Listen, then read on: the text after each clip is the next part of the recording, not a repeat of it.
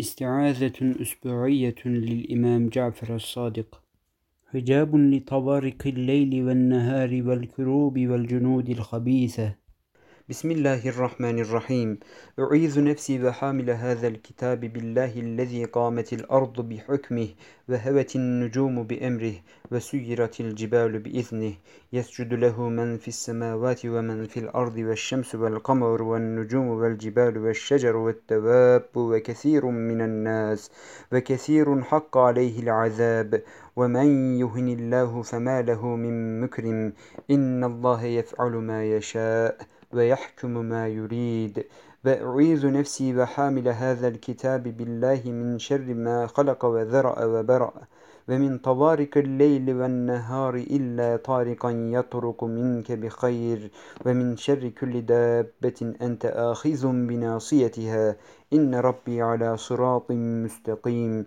وإذا قرأت القرآن جعلنا بينك وبين الذين لا يؤمنون بالآخرة حجابا مستورا وجعلنا على قلوبهم أكنة أن يفقهوه وفي آذانهم وقرا.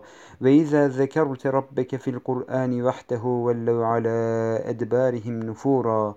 أخذت أسماعكم وأبصاركم وقوتكم بسمع الله وبصره وقوته وتسترت بيني وبينكم بستر النبوة الذي استتر به الأنبياء والأولياء من سطوات الجبابرة الفراعنة جبرائيل عن يميني وميكائيل عن شمالي وعزرائيل ورائي ومحمد صلى الله عليه وسلم أمامي.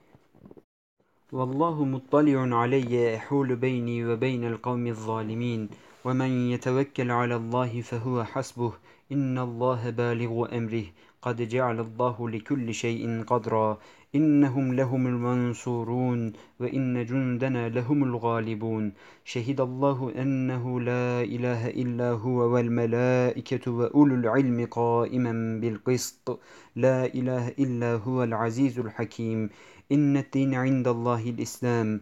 قل أوحي إلي أنه استمع نفر من الجن فقالوا إنا سمعنا قرآنا عجبا يهدي إلى الرشد فآمنا به ولن نشرك بربنا أحدا لا يغلب الله غالب ولا ينجو منه هارب وهو السميع البصير إن الله مع الذين اتقوا والذين هم محسنون ولا حول ولا قوة إلا بالله العلي العظيم وصلى الله على سيدنا محمد وعلى آله الطيبين الطاهرين وصحبه الكرام البررة أجمعين وسلم والحمد لله رب العالمين